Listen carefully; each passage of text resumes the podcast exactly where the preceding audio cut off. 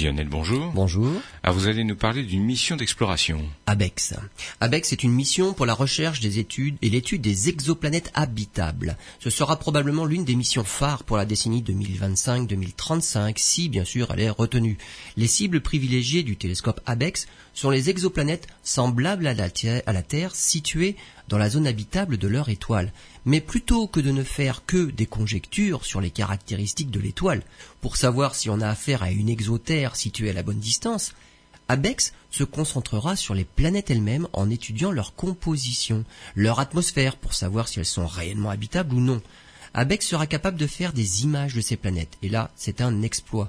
La différence de luminosité entre une telle planète et son étoile est de l'ordre de dix milliards. Il faut donc être capable de voir un objet dix milliards de fois moins lumineux que l'étoile, et en plus, un objet qui s'en trouve très proche, vu de la Terre.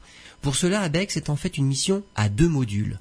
L'un des deux, c'est le télescope. Il contiendra un miroir de quatre mètres de diamètre. L'autre, c'est une sorte de grande fleur avec des pétales.